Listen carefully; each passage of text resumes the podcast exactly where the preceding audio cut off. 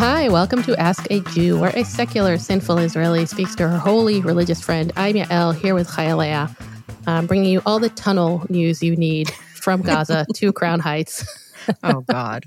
We're starting off at the top with that. Great. Yeah. Um, we First have a very. our, our special guest. Well, well, I'm sure our special guest has a lot of strong feelings about tunnels. You know, those libertarians and their tunnels goes goes back in history. But hi, Yeah. Nick Gillespie. Hi, guys. It's good to be talking to you. So Nick is aside from you know, I, I'd like to think our podcast put you on the map about a year ago. That sounds about right. Yeah. but aside from being Yeah. a one of Ask a Jew's most uh, most sought after guests, also editor at large Reason magazine, co-host of the Reason Roundtable, which is on my uh, must listen list, and uh, host of the Reason interview with Nick Gillespie. Yes. I tried to A call really this good Ask a Jew with Yael Bar Tur, but I got uh, overruled. yeah, I can see why. You know, Of course. have you guys seen a uh, a boom in listenership since uh, Yeah, the, Israel is back in the news? the war has been very good to us. Yeah, Yeah, we're Okay. profiting. I know. I do feel badly about that, but also I'm thankful that we have a voice to like It's- share our It's a silver lining, you know. Yeah. Somebody Yeah. said, uh, I forgot who Yeah. said the other day. I was listening to a podcast. Somebody said, "Are Jews like our clouds without silver lining?"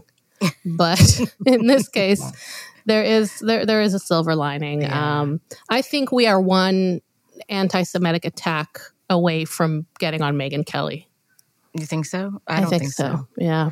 She'll have 50,000 other Jews before she has us, but you Well, can keep dreaming, Yael. It's good to have Jews. So It's- it's even good to have with dreams. you are persecuted within or marginalized within Judaism. Yes, That's we are the. Jews Okay. of Jewish podcasters. Yeah, That's all right. That's right. Although, who, I mean, like, really, who's our competition? Maybe we should start diss tracks about like commentary and like start talking shit about John Podhoretz and see how I don't that think anybody is, you know, between the two of you, you pretty you you go from the river to the sea in terms of like true. really, you know, That is showing the full breadth of uh, of modern uh, Jewry. Listen, Which I I have to say, as a non-Jew, I was, uh, you know, I was raised uh, Roman Catholic, and uh, uh, you know that's in the rearview mirror for me until my deathbed, of course, when I'll reconvert. but I feel uncomfortable ever even saying things like Jewry or that Yeah. somebody is a Jew, etc. Mm. So yeah, that's I say that ahead of time. it's like that, that That's AP interesting. guide that said that you ha- you're supposed to say people with disabilities and people who are French. Yeah. Um, Yeah. You know, you can't say a Jew, you have to say people who are Jewish. I mean, we can Yeah. say it. Before we Yeah, get into our conversation, I just want to acknowledge that today, I don't know when we're releasing this, but today is 100 days since the war started. And there's been a big effort by the hostage families to remind everyone to please keep them in mind and to think about them. And there's been, I just, a terrible amount of videos going around today of the mothers i mean i know i, I- don't mean that maybe it's just because i'm a mother so i feel Mm. it but when you see the mothers of these hostages just begging and screaming and crying and asking the world to help them and help them even just to hear news about their kids it's just I- I- Yeah. it's just heartbreaking and There's a one mother who's dying of brain Yeah. cancer, and she spoke Right. at the rally right the other night. And um, I went to the um, I went to the rally here in New York a couple of days ago, um, and it, it was very nice. It was moving, but it was very you know nobody blocked any roads. Nobody was wearing masks on their face. Uh, nobody was threatening anyone. what i, I want to ask you like you call that a protest? exactly Maybe that's why the hostages haven't. Maybe if we only blocked the Brooklyn Bridge, they'd release the hostages. You know, it's interesting because I feel this need to always say, like, as much as I want to talk about the hostages and everything, I also want to throat clear and say how, of course, we feel terrible for the innocent civilians in Gaza and of all the people dying there and the kids. And, you know, and then I get upset at myself for even doing that because I say, are they doing that for us? Like, does the other side even care? Like, when they are on news shows and when they're at the hmm. international court of you know are they worried about jewish lives at all and i, I just i don't feel like they are and it makes No, me i don't like this no. about myself i'm not proud that i feel this way but it makes me not want to even acknowledge their side which I think it's good that you resist that, though, Yeah. highlight, Right. because it is, you know, and it's not throat clearing. I mean, this is, right you know, I mean, this is a fundamental statement of of liberal values in Right. the best way possible, which is, of course, like, you know, if every Mm-hmm. you have to feel empathy and sadness for innocent people who are getting fucked by history. Mhm. Yeah. Especially that- if you've been yeah. in war. Like, you know, Yeah, we know what it's like to have bombs flying all over. So it makes me, in a way, Yeah. more sympathetic or empathetic, or I always get those confused, to people who are going through that. Um, you know, in Gaza or in Syria or elsewhere. But your question is, do they, whoever they is, whoever's representing them, feel the same? No. I mean, it is l- literally part of their strategy is to increase civilian casualties because they know they can't fight us with with might, but they can fight us with with public opinion, and we can argue about whether or not that's working. Nick, I want to ask you a question. Mm. Like, because you're impartial in a, in a way that because you're not a Jewish, like, I wonder I- when I see people with the Palestinian flag, with the kafiyas, with the mm-hmm. masks, I get uncom- I'm like uncomfortable. Like, I feel like uh, my body tenses up. I feel threatened. I don't know. I just, it's Yeah. so upsetting to me. But is that because I'm Jewish? Like, do other people feel that way? Is it, or is that something that is unique to being a Jew? That's I you know I can only answer from my own response, which is that I don't have that kind of visceral response to it, and I don't to many th- almost anything in a political uh, kind of context, broadly speaking. Um, and that might just be a deficiency in me, but I mean, for me. One of the things that has been particularly sharp and I think important and clarifying since October 7th is you know, are or, or or the question that gets raised is are the people in America who are kind of going along with the, you know, for a period it was objectively pro Hamas, pro terrorism. Uh, you know, and we saw this in the early demonstrations, you know, where people in, you know, Times Square and whatnot were celebrating hang gliders killing, you know, innocent people in Israel. And there is something so broken within that. Um, It's extremely difficult to understand. And I think about when I see a kafia, and you know, I remember uh, I graduated college in 1985 and uh, got a job in Manhattan. And at one point, I needed uh, it was cold out, and there was a street vendor, and I bought a kafia because I was like, "Oh, that looks pretty cool." Yeah. You know, it's like nice. We're gonna it was- it resurface was- an old photo of you now. yeah, it was yeah, me and uh, Rachael Ray, Yeah. you know, uh, calling for And Yasser Arafat Dimitude having and whatnot. drinks Yeah. at uh, Studio at- 54. At, right at Dunkin' Donuts, Yeah. right, where we were planning for the uh, takeover, and people can Google all that if they don't remember it. Uh, Rachael Ray and like Islamic conversion of the planet. It was this insane early uh, flashpoint in the war on terror. Um, but no, you know, I got a kafia because I was like, okay, this was a good scarf. It was like three or five dollars or something, and and I had it for years. I had no conception at all of what it Yeah. meant or anything. And this is not to excuse me or to excuse anyone or to say nobody should wear kafiyas, but it's Right. like the the level of um, kind of willful ignorance, I think, on a lot of people who protest in favor of something or against something is monumental. And I think this does not make it better, but I mean, I think it helps to understand the problem more.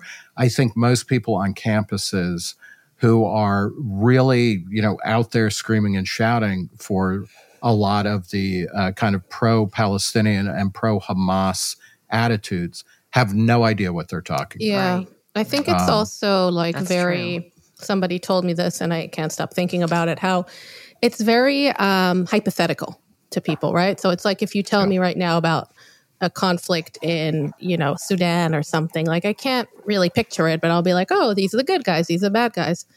A- Again, this is me being charitable to these people who Yeah. are shouting for intifada because for them it's like something far away and, and it's the same level of reasoning that they apply to uh, you know anything else in their life which is just very very um surface level Well, and it- superficial. Yeah, and this goes to, I, I, mean, this is to your expertise, Nick, about like the free speech on campus that I really want to talk to you about. Because I was in a meeting on Friday with the university administration at the university that I work at. Yeah. And, you know, the conversation was about, you know, what is the university going to do in spring during spring semester when they're going to have protests every week and it's going to be crazy, whatever. So the chancellor's office here in California had a lawyer speak to all the vice presidents and basically told them that the words from the river to the sea is a threat and they could be sued legally for having students say those things on campus. Hmm. Is that and true? the university administration around the table with me was just like, we're being asked to rethink what free speech means on campus. Yeah. For 20 years, 30 years, we've been saying, you know, you can say whatever you want as long as you're not harming anyone. Right. So I took as long as you're not misgendering just, anyone. Right. well, that's true. Yeah. But I yeah. took a second just to say, I'm like, I just want you to understand as a Jew, I'm just talking for myself as a Jew, what it means when I hear the word intifada, right? I just use that right. as an example because from the river to the sea is a little different. But when they march around campus screaming, globalize the intifada or intifada now and forever, I said, I want you just to understand, I don't want this to be a legal issue. I want this to be a community norms issue that mm. people on this campus, the students understand mm. that when they're saying these words, they are actually hurting people's they're like hurting us, not physically, and it's not violence. I don't believe any of that, but it's hurtful. And we're here as a community on this campus. Why can't we have a conversation around speech in that way rather than making it a legal issue, which I think we all agree yeah. is not yeah. a great path, right? I mean, so I'm wondering what you think about that. No, I, I mean, I find that un- unbelievable that uh, the UC system or, or the Cal State system Cal State, would be yeah. talking about it uh, that kind of stuff because you know any any you know you you never win by um, you know prohibiting speech. Uh, I mean that isn't yeah. that isn't the and when I say you win, I mean it doesn't. It's not going to win hearts or minds, and it's also not going to stop the behavior. Mm-hmm. And then suddenly you're going instead of talking about issues that really matter, which have to do with things like what's going on in the Middle East and how should America act, uh, you know, both in mm-hmm. terms of uh, you know, either intervening on one side or the other or not, or accepting refugees and, you know, mm-hmm. working diplomatically to, to help, you know, bring a situation to a peaceful resolution. Now we're going to be having endless arguments about campus speech stuff, yeah. which mm-hmm. is stupid. You know, yeah, you were joking about like the misgendering stuff. I mean, like part of the problem with college campuses over the past 20 years, certainly, and probably, you know, realistically, there was maybe a window between about 1965 to about 1985 or 90 when campuses really were free speech zones because, mm-hmm. you know, before the free speech movement, which started in 1964 at Berkeley, was about students at Berkeley were not allowed to leaflet about anything political unless they were part of the college Republicans or college Democrats. And they were like, no, we wanted to talk about the about the Vietnam War mm. and we wanted to talk about civil rights and they were told no, and that led to you know riots and uh, or demonstrations actually, and then the the beginning of the free speech movement. Um, you know, for the most part, colleges have never been particularly amenable to actual free speech, and clamping back down on it as we've been doing at least since the '90s is not good. Um, so I think your point is really well taken, and I'm, I'm curious, Haile. I've, I've you know I listened to your show regularly, although not, uh, I was going to say religiously, because you can also listen to it secularly, yeah. like I do. Yeah, no, but I, and I, uh, you know, the the um, episode that you had with Jonathan Rauch, which I yeah. thought was really, you know, great and interesting, and covered some of those grounds. But at Cal State, what you know, are are people staging the debates? This used to be a cri de coeur in the 90s, which was teach the controversy. Um, because in, in, the 60s, and I, you know, I, I, as an undergrad, I went to Rutgers um, and I graduated in the mid 80s, but in the, in the mid 60s, there was a famous uh, Vietnam teach in there where a, a, professor of history or an assistant professor of history, Eugene Genovese, who became mm-hmm. one of the great American his, historians of the American South, um, was essentially denied tenure because he spoke at a, a Vietnam teach-in wow. on campus. Hmm. Um, you know, Those but then in the, the 90s, yeah, well, I mean, it was fucked up and it became like this uh, semi-national issue because Richard Nixon uh, said that, you know, who was backing a Republican candidate for governor in a race. Uh, the university was very mealy mouthed in its response to this, but Nixon was saying like you should not have communists on the, the public payroll. And Genovese got fired, you know, by Rutgers and then went on to have one of the greatest careers, wow. you know, in, in American history. Um, so it's, you know, it's it, internally, it's a weird institutional question, but more broadly, this question of free speech, uh, in the 90s when political correctness was starting, and then there was a response to that some smarter academics were like, we should be teaching the controversies rather than trying to shut them down or, or enforce one side of the issue. And I'm, so I'm curious, like at Cal State, is there any interest in having, you know, meaningful kind of, you know, discussions and arguments and debates about this stuff? Yeah, I mean, I wish. I mean, because you would think that students out on college campus are interested in ideas and hearing yeah. different perspectives, but there's no interest in it whatsoever. The yeah. kids want. I mean, and I don't want to. I mean, say, they're actively against it, right? Well, I, I, I think if you bring an Israeli speaker it, now to have a debate, yeah, it's very difficult. It's very, hmm. very difficult. But I think a lot of it, and I hate throwing all the kids under the bus. It's right. such a not a, it's not a nice thing to say. But, but I think there's a lot of young people who are scared to be confronted with ideas that they don't like in, you know feel in their gut right like they just want hmm. confirmation bias all the time and so there's there's this and it's by the way it's not even the student's fault. This is a faculty issue. I am right. 100% on the train now that the problems on the university campuses have nothing to do with the students. It's all faculty. And it's the faculty advisors to the groups we have reached out many times as the Jewish group on campus, trying mm-hmm. to meet with our Muslim counterparts, trying to meet with other minority groups. We get no response. They won't even respond to us. We've tried, you know, having teach in, sit, whatever. They won't do any of that with us. They won't even, they have explicitly told the university that they won't be in a space with us. Like they're redoing the multicultural center right now at our at our university and the other minority groups said they will not be in the same space as the Jewish club. I mean, and if you saw our Jewish kids, sorry to my students who listen because many of them do, we're a bunch of little nerds, okay? Like yeah. we are we are such nerds and they don't want to be near us. And so the conversation is just it's it's really hard and then the you know, I turn to the Jewish faculty and I say, help us, you know, like let's do something. But everybody's scared and nobody wants yeah. to, you know, rock the boat. And I wish, and, and I kind of confront, I not kind of, I did confront the administration this week and I said, who's sitting with these students and talking to them? Who is telling them that what they're doing is embarrassing? Like, is anybody yeah. from the university sitting down and saying, when you use paragliding images, like, let's talk about that? Nobody's doing that. It's, you know, I think you're right that, um, you, it, it isn't the students. I mean, that yeah. might be the place where the the vocalization happens and everything. But you know, universities, uh, faculty are constantly bitching and moaning about stuff, and and it's also true that the you know the model, the post war model of tenure and of of the kind of research university is is ending uh, you know, just as you know the Hollywood system has ended in a certain way, in record companies and other institutions, you know, from you know from like mid-century, mid 20th century, are finished because they don't serve. You know, they're not serving the purposes That's of people right. now. But but faculty years ago abdicated, and somebody like Camille Paglia is very um, uh, mm. expansive on this point, and I think convincing that. Uh, faculty uh, universities have always been about faculty. They abdicated a lot of administrative responsibilities because they wanted to get on with research and things like that. And so they were like, okay, just, you know, give us reduced teaching loads and release time for research. Mm-hmm. Um, and this is true even at mostly teaching colleges, the structure is in place, and you guys deal with everything else. And as a result, um, you know, it, it the the uh, any university um, and the university system, I think, runs on the quality and the engagement of faculty, and right. we need more faculty on more campuses pushing for free speech. That's right, and insisting on it, and also, you know.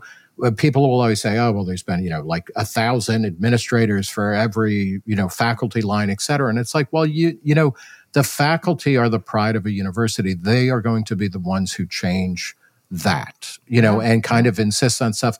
And students are, you know, they're not empty vessels when they show up at schools, but they are, they don't know what they're talking about. They you don't. know, they, I mean, I don't know about you guys. Like when I went to college, the, you know, I went because I knew I was ignorant. Like I mm-hmm. really right. didn't know very much. And it didn't mean I just took whatever a faculty, you know, like I, I heard in class, but it's like, come on, like faculty really need to step up, uh, you know, and this is just the most recent issue around which they've completely abdicated, you know, basic liberal values of open inquiry and, right. you know, free thinking, uh, free speech, and, you know, real academic freedom and heterodox thought. Yeah. I also yeah. think people are very afraid of confrontation. So yeah. they let, uh, you know, and I see it in, in private life and public everywhere. It's like you you let the the the loudest voice dominate the conversation. You let the, you know, the hecklers veto because nobody wants to stand up. Or you said like you said like Jewish students, Jewish faculty don't want to rock the boat. But meanwhile, you have smaller, you know, groups of people who are literally tipping the boat over. Yeah. But in order to stop that, somebody needs to put their neck out. And it's, and you see it well, in every facet of life. Like nobody wants to be that person who puts their neck out or sticks well, their neck out. How do you say right, that? Sticks their neck out. Part, part of it is that this is a topic, especially the Israel Palestinian issue, where people have very high opinions and very low knowledge. Mm-hmm. And really, this is something that you need high knowledge, right, in order to have like a real opinion.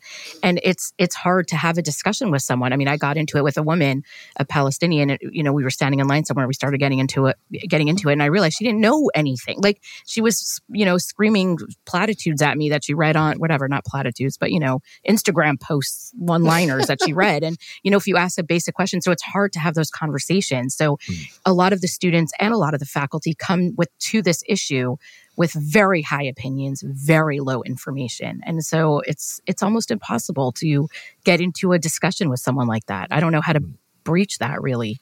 I don't know. It's frustrating.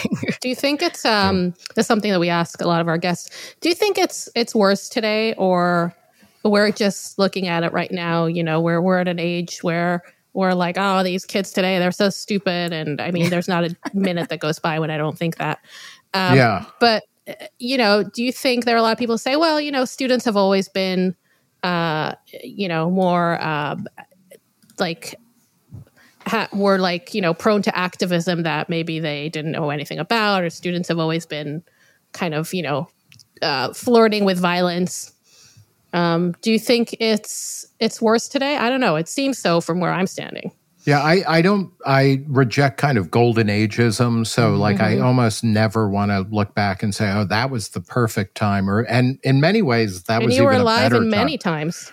yeah, that's right. I am, uh, you know, I said I was raised Catholic, but I'm like as old as Methuselah. Yeah. So I've, I've, read the Old Testament. You're 980 uh, years well. old. yeah, yeah, yeah. You know, but I still feel pretty good. You look good. You know? yeah. You're sharp. You. Very, you know? very sharp. Yeah.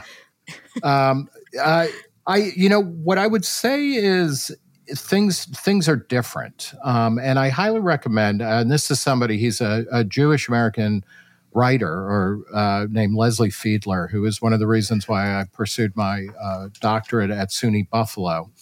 Um, who wrote widely. He was born in like I think like 1918 or something, and he wrote a lot about Jewish American identity mm. um, in a, in endlessly fascinating ways. And he was uh, certainly one of the most influential literary and cultural critics within academia after World War II, um, and um, you know, just kind of a wild man.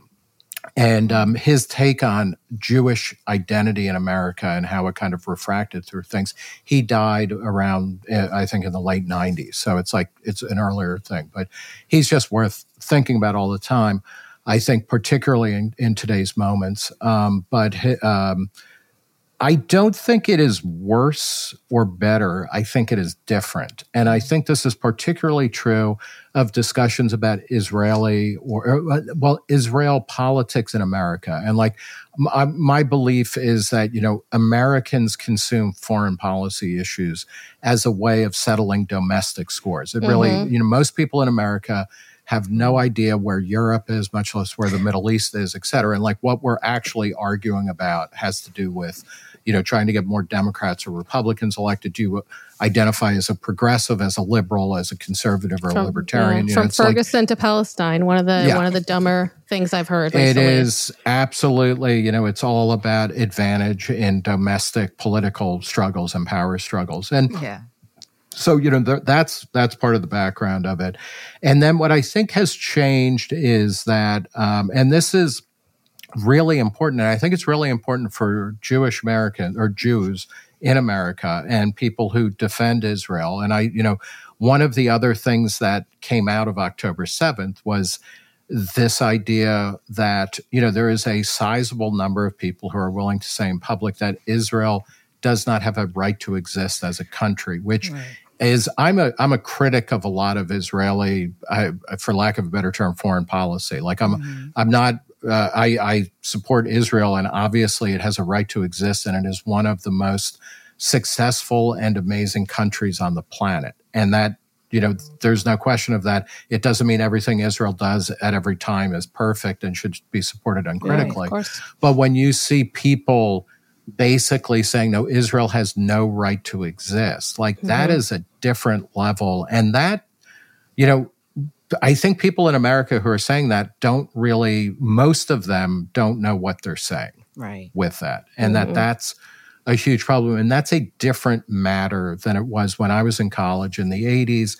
There was, I, you know, uh, I mean, once you start from the, uh, you know, maybe from the, the creation of Israel uh, through the current moment, there was a phase where being in favor of Israel was a defining issue of on the left. That was one yeah, of the ways right. that you showed you had impeccable bona fides yeah. as a progressive, you know, liberal Jew.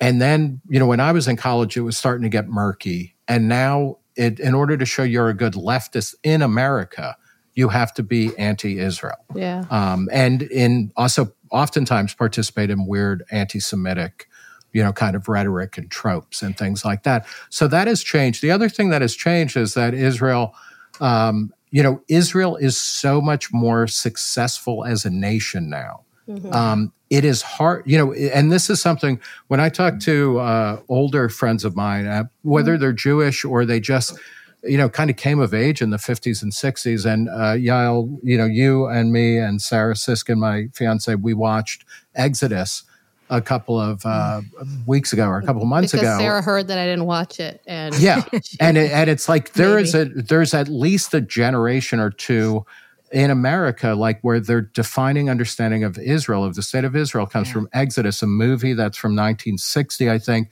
The novel it's based on is from 58 or 59. So it's like barely after World War II, barely after Israel had been established. And it is this incredibly brilliant, romantic, you know, amazing, world successful, uh, you know, tribute to Israel as, you know, the country that made the desert bloom. And the main villains in that really aren't even Arabs. It's mm-hmm. really the British, British government yeah. and to some degree American indifference to Jews in the Middle East and things like that. You know, and Paul Newman is, you know, Ugh. is the ultimate Can't like Jew, right? Yeah. I mean, uh, you know, and, and they even they you know they corralled Sal Mineo, you know, a, a gay Italian American, a closeted gay Italian American, is one of the heroes, so etc. And Eva Marie Saint is yeah. in love, falls in love with Israel, yeah. and doesn't go back to you know America at the end of the uh, uh, thing. Um, but like Israel isn't that country anymore. It's not a startup country. It's not scrappy. It is unbelievably successful. And I think there's a roundabout way of saying that. I think part of what's going on here is that a lot of people who support Israel and Judaism and are anti Semitic haven't updated their image of like okay what does it what is israel now? What what are jews now? Right. You know since and it's not to say okay well the holocaust is 70 years ago so fuck it. We don't need to talk about that anymore or anything like that but it's like israel as it presents now within the middle east and within a global culture yeah. is in a different position well, this is the question that a lot of Jews struggle with is like, what do yeah. you do with Jewish power? Right. I mean, because we've mm-hmm. never had that question. A lot of anti Semites you know, struggle with that question too. But we, yeah. it's true. But we, I think this is what you're touching upon, Nick. And I thought about that when I yeah. rewatched Exodus and I read that book, you know, 20 times probably. Seriously. Right. Like, it's just one of the best.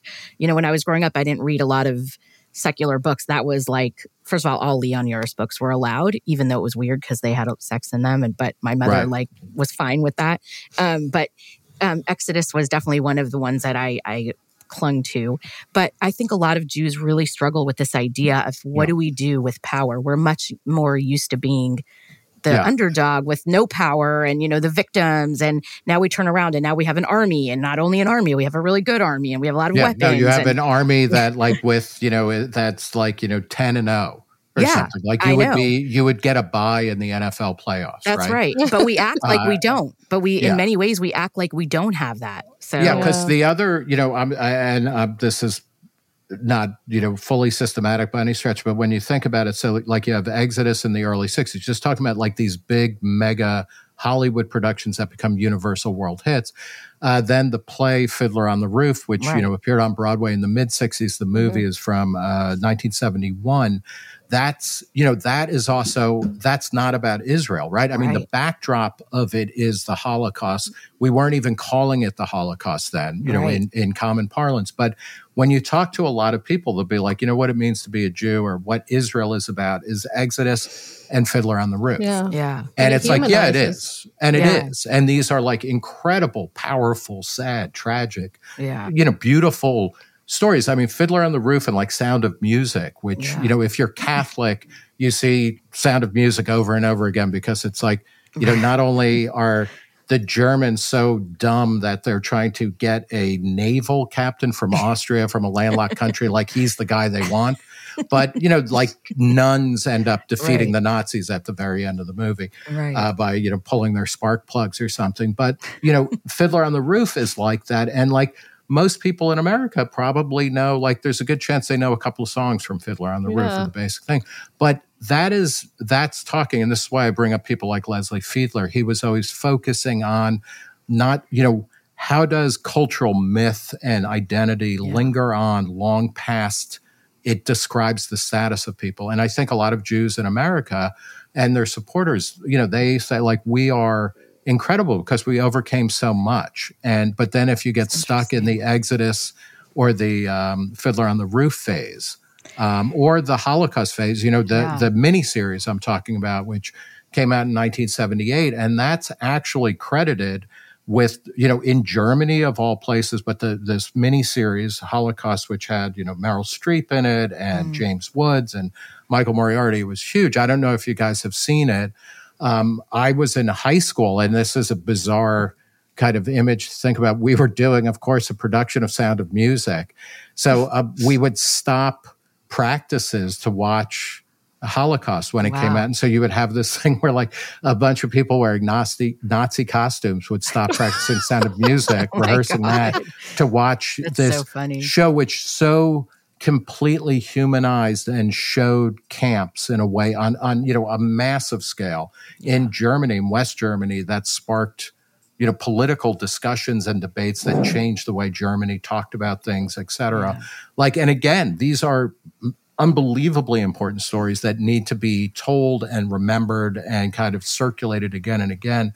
But then, you know, that doesn't say anything about Israel, where I, I looked this up before this. Israel has a higher per capita GDP than all of the member countries of the Axis. Wow. So, like Israel on a per capita basis Wow. in GDP is doing better than Japan, Germany, and Italy. wow. Um, and it's That's like, okay, yeah. And I mean, that, by the way, is like a fucking great story to I tell. know. Well, I want to touch on one point. I wonder what Elle would think, being that she did not grow up in the same community that I did. But Mm-hmm. when I when you mentioned a Fiddler on the Roof, I think for my community, Fiddler on the Roof is a tragedy, and they view that Yeah. story as a tragedy. And they have been trying since Ellis Island to recreate what Tevye left in Anatevka, right? Like that's Right. what the Hasidic community, the ultra Orthodox community, has been trying to rebuild here in the West and in Israel, right? In the in the, Yeah. in the ultra Orthodox communities in Israel, and they look at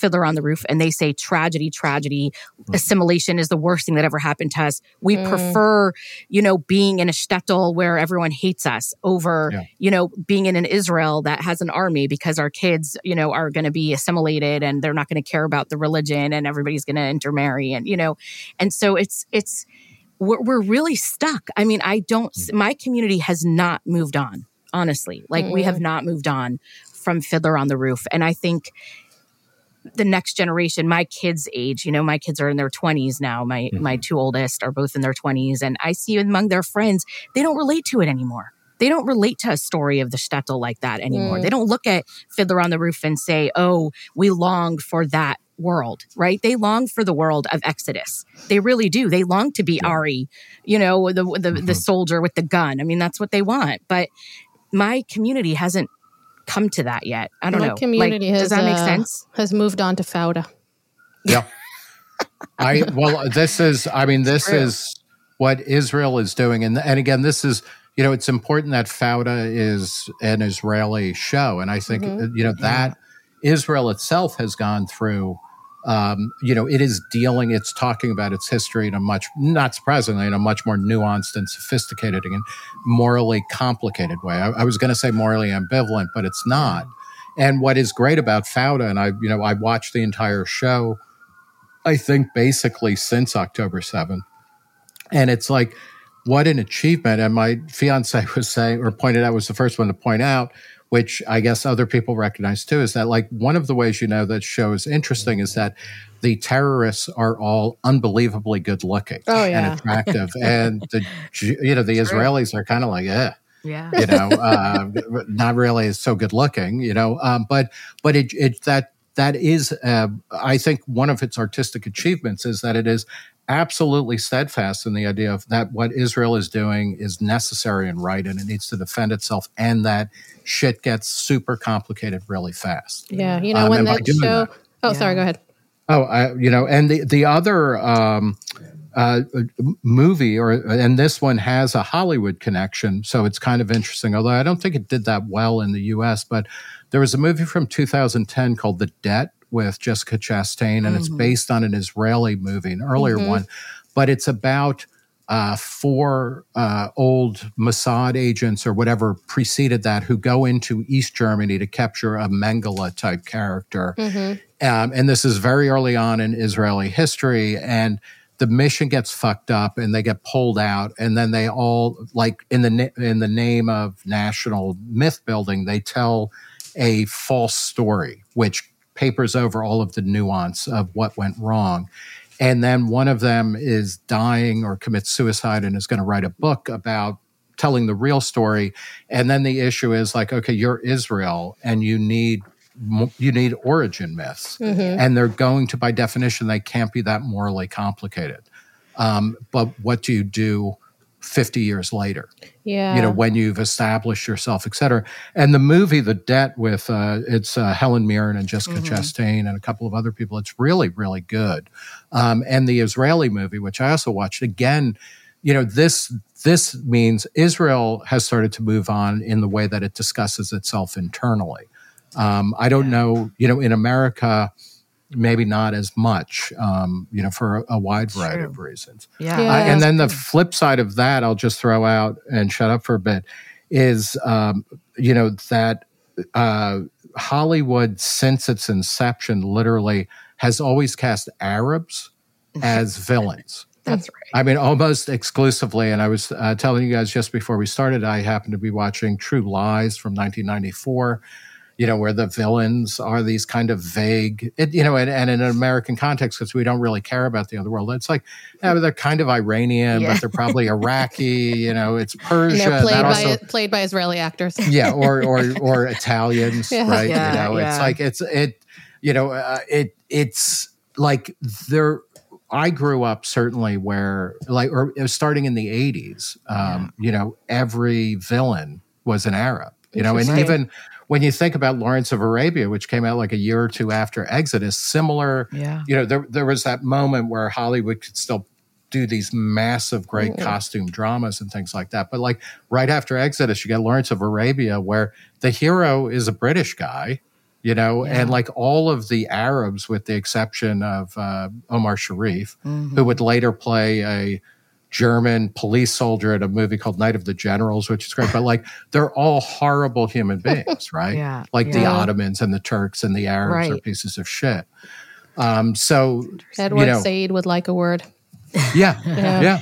Well, and I'll throw another movie out. Yael, did you grow up watching Operation Thunderbolt? Do you know that movie? No. So if you go to any Orthodox day school, anytime there was like a teacher absent or it was, you know, there was an emergency meeting, they rolled in the video machine and we watched Operation Thunderbolt. I probably saw it 50 times. And it's the story of Entebbe. You're right. And It's, a, it's a Oh. movie. It's a re, it's a, a telling of the Entebbe. Yeah. Um, Yeah, the rescue raid on mission, The raid, yeah, Yeah. raid on Entebbe, exactly. Um, and we grew. I mean, that was our that was I our don't story, think they right? Like, make movies Yeah. like that. Like there's going to be Well, there's Raid so on many. Entebbe is a biggie too. And That's Yeah. also in the mid 70s. And, you know, that was a big TV movie in the Right. US. So I, I- were you allowed to watch TV growing up, ChayaLeah? not really. Or- I mean, we snuck it, but Yeah, but I mean, it was like Radon and on was a big Yeah. event, and it was also kind of like you know, it, and I'm thinking back to the you know vague memories, uh, burnt out, misty memories of my life, but like people like Moshe Dayan yeah, were Mm-hmm. you know, um, I mean, they were like science, they were like out of a James Bond, yeah, Yeah. exactly. He, you know, he had an eye patch. patch yeah. and was like, you know, th- they kicked ass, I and know. you know and again this all makes sense too because like up through that point you know i, I mean the the munich massacre the black Yeah. september Yeah, uh, massacre which was happened in real time Yeah. was like what the fuck is going on and you can understand how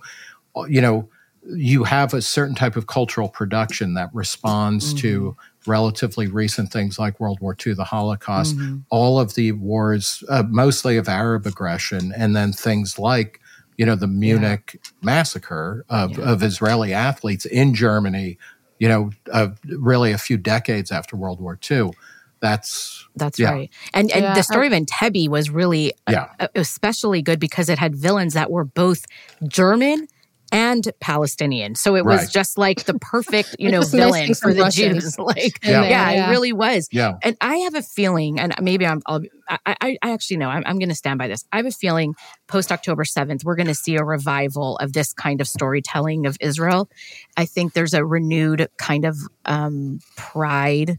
I mean, we were always proud of the IDF, and there was always a sense Yeah. of like, a, you know, pride in the soldiers. But I think now it's going to be Well, really like heartfelt, and the young kids are like, I, I just listened to my own children talk about it, you know, and they're so since the since October seventh. I mean, they're just they revere these soldiers. I mean, they revere them. You know, my kids are like, they want to join the IDF. Like that's how they feel. um, where does something like Munich, uh, you know, the the movie. Steven Spielberg movie Yeah. um, fit into this too. And again, you know what's interesting is that Spielberg is very Jewish, but he's very American. yeah. Mhm. And one of the things that is fascinating, and I had um, shared with you uh, an article from Mosaic, Yeah. which is about the Americanization of the, of like Jewish stories of the Holocaust, as well as Yeah. you know, it's really fascinating. And Munich, Munich is ultimately, which came out I think in 2005, is a warning about America's entry into the global war on terror Yeah, or our yeah. Mm. persistence on that because it ends with the World Trade Center in the background I know. you know, and it's I'm like, yeah, yeah you know, you got to be, you got to be kind of careful in how you deal with terrorism and things Yeah. like that. Um, and that I remember before it came out, before anybody saw it, uh, a lot of people in uh, the Jewish American press were like, "This is an insidious, horrible movie that is morally equivalent, et cetera." I don't think it's that, um, but that you know also seems to be partly a response to a more powerful Yeah. and and kind of secure Israel. So Yeah. that might also That's be true. something, you know, highlighted that maybe, Yeah. and maybe it's not your kids now, but 10 or 20 years down the road are their kids Yeah. are going to be like, oh, you know that. what? We overreacted. It, uh, Israel overreacted in the wrong way to Gaza, blah, blah, blah. we blah. do a lot of uh, wonder. a lot I of soul wonder. searching Mhm. in Yeah. Israel, and and I wonder, especially after October seventh, you know, we kind of pride ourselves on being like very trying to be very honest with ourselves, and we want to talk about the bad stuff as well as the good stuff, and we want to talk about the things that we did wrong. And on a personal level, I relate to that, but uh, sometimes I wonder if on a public level, it's you know we're giving people too much credit that they're not going to use it against us, which they already are. I mean, there's already today um, uh, or last weekend there was a um, a big cover story in the Israeli paper about some of the um, like just terrible miscommunications and mistakes made by the IDF on October 7th. Um, and and of course, everybody knows there were some like major major fuck ups. Uh, I don't know that we we know to the extent, but it's already coming out there, and who didn't tell who, and where There's the going to be a intel failed. thousand books written about October. There's gonna be a thousand books written. No, and, and I And- think there's Yeah. going to be uh, an entire political generation Yes. that gets wiped out once things Absolutely. are Yeah, settled I mean, the head of the Shin This Bet is- already said Yeah. that he's going to resign Yeah. when this is all over.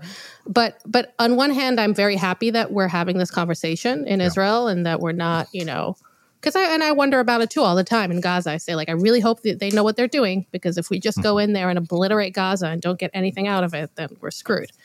But um, but then I also I, I'm very keenly aware about how it's used against us Yeah. constantly because people pick apart. I mean, I've heard you have so many people, and I'm not talking about crazy people living in their bunkers in, in you know Idaho. I'm talking about college students at Columbia who will, with a straight face, tell you Israel killed all uh, its own civilians on October 7th, or Netanyahu knew about October 7th and didn't do anything because he wanted to control Gaza. So they'll take and he was funding Hamas. You know, Right, he's he the re- you know it. it, it's He's like it's not. Iran. Yeah. Yeah. It's not Yeah. Iran or other agents in the region. It's really Netanyahu, Netanyahu is responsible for. I mean, he's he is Right. very powerful.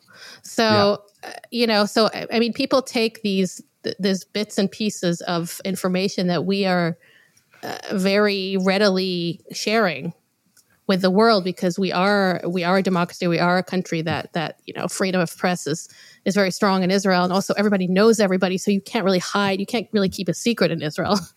Um, and and it's being thrown back in our face. So I don't know. There's no like yes no answer to this there's no like well let's not do these things but it just it, it does like pinch you know my my my heart a little bit to see how it's constantly every every admittance of of um of guilt or any mistake like israel is expected to be completely flawless and fight a war and conduct its affairs you know without any blemishes because every blemish is like magnified to be the the main story. I, I think the um, transparency, relative transparency of the society, and there's something of this with America as well, a very flawed country, but that commitment to transparency and openness is part of the success. Mm-hmm. So that it's very hard, and I, I know what you mean, like where it's like, you know, the United States, excuse me, I can remember having lots of arguments with people who were British and French talking about colonialism and how, you know, their versions of colonialism were, you know, were fine, really. Ultimately, they were positives to the people that they were subjugating, whereas the United States is just terrible, et cetera. And it's like all of these arguments are kind of stupid, but like one thing that makes America great and capable of progress is the fact that we have these debates oftentimes uh, you know incredibly uh, fractious and ugly but in the open and i think it's to is you know there's a reason like you really can't have an open society and you can't have an open economy or a successful economy et cetera if you're constantly trying to manage information all the time um, so it's hard but i think that is actually the way forward is Yeah. to I just you wonder know- if we need to make movies about these things. We do. yeah I think it's well good and for write us. novels and Yeah. all of that kind of stuff It reminds it's me of Abu Ghraib. Remember when that happened? And I was like, at the time, you know, I thought we were justified in what we were doing. And I, st- I mean, look, I still understand. I'm not one of these people like, oh, you know, whatever. We should never have done that. I I understand where we were at that moment and why Bush did that, whatever. But when Abu Ghraib happened, I remember thinking like. Our enemies are so much worse than us. What are we showing? Oh, so the Mhm. guys piled them up and peed on them, or what? I don't remember exactly what it was, but it was embarrassing, and it was it made us look bad. Yeah. And at the time, I was angry about it. But I look, looking back now, I'm like, you know what? I'm proud of us because we were embarrassed by that. we Yeah, were embarrassed by behavior that was dehumanizing to our enemies rather than our enemies who don't care at all about life in that way, you know? So I don't know. It's, There's a personal tough- and there's an external, right? Because Yeah. personally, I'm proud that, you know, I think I've talked about this on the podcast before, that every Israeli name, pers- every Israeli knows the name Elior Azaria, who's a soldier who a few years ago was convicted of killing a terrorist who was already neutralized. Right, right. So this guy tried to stab soldiers, they shot him, and then this other this soldier came in and shot him again to kill to kill him, which is not something that you should do. No, Uh, and you can't sanction. Yeah, Right. yeah, and and there was a whole, you know, it, it was very much discussed in Israel, and he got he got convicted for that. Um, so on one hand, I'm you know I'm I'm proud of that. On the other hand, you know, do I want like a musical written about his life? No, uh, Right. but things like that. I, I think sometimes the culture it tends to, and maybe this is more of my critique about Israeli culture, is that they tend to, you know, highlight the the tragic stories versus the ones that like the the exoduses of the world.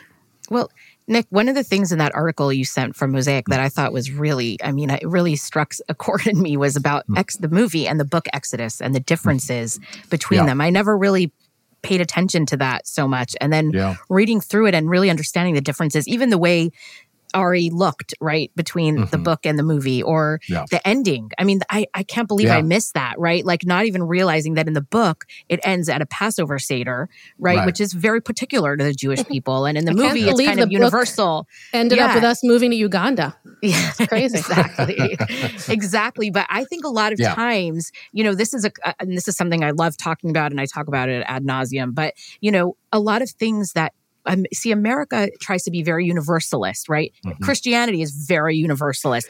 Judaism is not. Judaism is Yeah. a particularist religion, right? Yeah. For a particular people in a particular land with a language and a history. And I feel like this is part of the tension that American Jews really struggle with, trying to be universal liberals, right? But in a particular religion, in Mm-hmm. A particular space. And that article really highlighted it for me in the set in the change between the book and the movie. I don't know. Yeah, I, I agree. And uh, this is why Leslie Fiedler in particular writes a lot about that of like, uh, and not just about Jewish identity, but all ethnic and immigrant identities and also Black identity, Yeah. African American identity, where it's like, you know, on a certain level, like you want to hold on to where you are from because that is who you are and that who's defined you. But then, you know, the promise of America, the whole Yeah. reason you ended up here one way or the other, or you move from the, you know, the slave or Jim Crow South to the, you know, free North yeah. uh, was to escape that past. And, you know, uh, there, you know, the Gothic, uh, you know, the concept of the Gothic, where the, you know, the past is always kind of somehow rising up like steam from the ground and, you know, infecting the Yeah. future. You can't get quite rid of it. There's a very American version of that, um, which is heightened by the fact that you can escape the past. Um, but maybe you don't want to. And then how do you play that out? And this is where I lay, I mean, and, you know, this is from a completely outsider's point of view. I, I see something like the Orthodox community, things like the Amish community. I mean, people who say no to, you know, kind of the march of time and progress. Uh, you know, my mother was the daughter of Italian immigrants, grew up speaking Italian. Um, she did not want us to know Italian. She, would, Yeah. you know, when we would say, she would be like, "Why? You know, why? That's like it's a stupid language. Nobody speaks it anymore." Right. Yeah. Even though she herself continues speaking a weirder and weirder pigeon with her family and whatnot. Um, and, you know, and like that, you get that. And there's a real sense of loss and pain to that, but it also allowed her and allowed us to move into a different world that was better than the one that our, Right. our grandparents had come from. Right. So, it, you know, in an American context, I can say because I'm not part of your community or the Amish or, or Mormons are like Yeah. this too, like Yeah. where I love the fact that you guys are out there because you help us all understand better what the past means and why it is important to have remembrance of it, but also like, I don't know, like I don't want to be, I don't want to be stuck in that. And I, you know, Yael, I think for you, it's, you know, fascinating to think of like, you know, somebody who is born in Israel and you are what, like a second or third generation Mhm. born in Israel? Yeah. and you know and then you come to the united states and like you are you're kind of on that frontier of how do you how do you move forward into the future while also respecting the past Yeah. um, and I've said you know. before, my my you know my Israeli identity is a lot stronger than my Jewish identity, even though they're Mm-hmm. they're intertwined. But you know, it, it is weird to me to think about things like anti-Semitism, which you know I always thought, like a lot of people, that was kind of like you know it's def- doesn't really exist that much in the Western world. Uh, but to me, I'm very I'm very sensitive about you know my Israeli identity. So if somebody I, I'd, I'd much, you know, I'm more comfortable with somebody telling me something like old school anti-Semitic, like, "Oh, you Jews, you're in a lot of, uh, you know, you do a lot of business dealings, Yeah. uh, as opposed to somebody telling me, you know, your country is a white colonialist settler nation. Yeah. Which seems to be where the energy is. I and I don't know, you guys would know better excuse me than me, but it seems like the current spate, although I think it's more complicated than this, it is really peop, you know, the on campus even it's anti-Israel Yeah. Oh, rather Oh, yeah. than anti-Semitic Yeah. per Yeah. se. Like it's less about Jewishness and more about Israel. Although these things are obviously inextricably linked Yeah. to one another. Yeah, I, 'cause I just can't yeah. help. I mean, like in a week like this, especially when we had the international court, uh, whatever that whole Oh, yeah. um, from the, the Yeah. wonderful, great country of South Africa, bringing Israel to co- the international court. Right. I just couldn't help, and I I recognize I'm a hi- person of history. I love history. I taught history, Jewish history for 12 years at, in high school, and I'm this is what I I love. Um, I just could not help feeling the entire weight of Jewish history on my shoulders this yeah, week, it and feels thinking that yeah, just thinking once again, like my ancestors, you know, whether it was 100 years ago, 300 years ago, 1,000 years ago, begging the world to allow the Jews to exist, right? Or to allow us to just defend ourselves. And I don't, it's really hard, I think, for American Jews to, to, understand why they're feeling this way because they don't mm-hmm. have that sort of anchor in Jewish history. They don't have the, enough knowledge of Jewish history to realize that what's happening right now feels so familiar if you mm-hmm. understand Jewish history. If you read, you know, you could pick up a, a, a Jewish history book, open to any chapter anywhere in the book, and it's going to sound very similar to what we're going through today. And I don't, I, I hate saying that because it's also very different because we have a country with an army that defends it. I mean, all of that is true.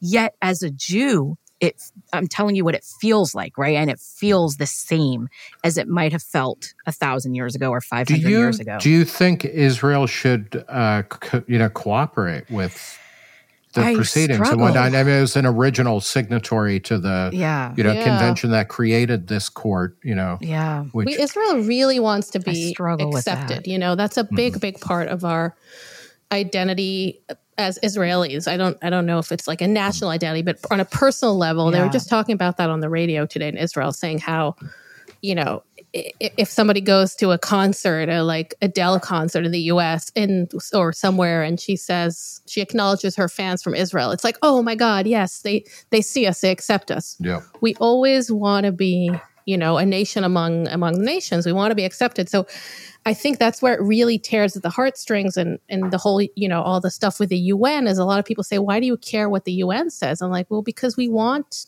we want things we don't want things to be this way you know we do want Right. to be Yeah. we do want to be accepted and I, I think about this international uh, um, criminal court case um, i love i feel like it's like a video game where this is like the final boss level um, but I I feel like is this like uh, is this like the not to sound dramatic, but what what the hell is this like the going to be the final nail in the coffin for for institutions as far as Jewish people are concerned? Like we've lost, you know, we don't feel like uh, the international organizations have our back. We don't feel like the, the universities are, but you know, like what's it, it feels very like Martin Gurri esque, where we're like, oh, actually, you know, we've looked behind the curtain and it's all just full of crap. I, I mean, I think, uh, you know, the UN more broadly, including this proceeding, which is affiliated with the UN. Yeah, I, I, I don't know that this is the final death blow, but like the UN was created at a particular time in a particular set of circumstances. Um, and it has clearly not, you know, it's not doing well in the 21st century. And that's Right. being very Mhm. gracious to it because it stopped being effective or meaningful perhaps as soon as it was created almost. I mean, if we but- if it was doing well, we wouldn't have this war to begin with because Gaza would be under control. yeah, and the no, I northern mean, border how would be many, under control. yeah, yeah, how many, you know, how many uh, people did the UN, you know, resettle, like how many refugees, et cetera. And, um, yeah, and I, I think that that's a larger, uh, you know issue here, which is that so many of these different entities that again came about in mid-century after World War II, when you know things had been flattened in a lot of ways, like a lot of the world was destroyed, and there was a reshaping of what was going to come next. It was very different from 50 or 100 years before, and we're at that time where all of these things they're just you know they're kind of played out, Yeah. and um, I think this will probably accelerate, you know, the demise of of a large number of institutions. Yeah, it's frustrating because we want them. You know, we want a good UN, we want a good international No, I don't criminal anymore. court. No, but you know what I mean. Like we would like to live in, like the, building. the platonic ideal live of like in a know, world yeah. where it works. Yeah. You know the the one from uh, the Disney movie The Rescuers. You know where the mice are under the UN and they're having debates and things, and there's like That's a mouse right. with a fez and you know a, a monocle and you know right. British That's right. bowlers. Like you want one that actually works. There's a Wait. great Simpsons episode where they do model UN and they start fighting, and the teacher yells at them and she says, uh, Do you guys want to be like the real UN or do you just want to sit around and waste time? So, Wait, Nick, I want to ask you a question that is not Israel Yeah. related. Okay. okay. We are coming to an ele- we are in an election year actually since we're in January. We have our Yeah. presidential election coming up in November.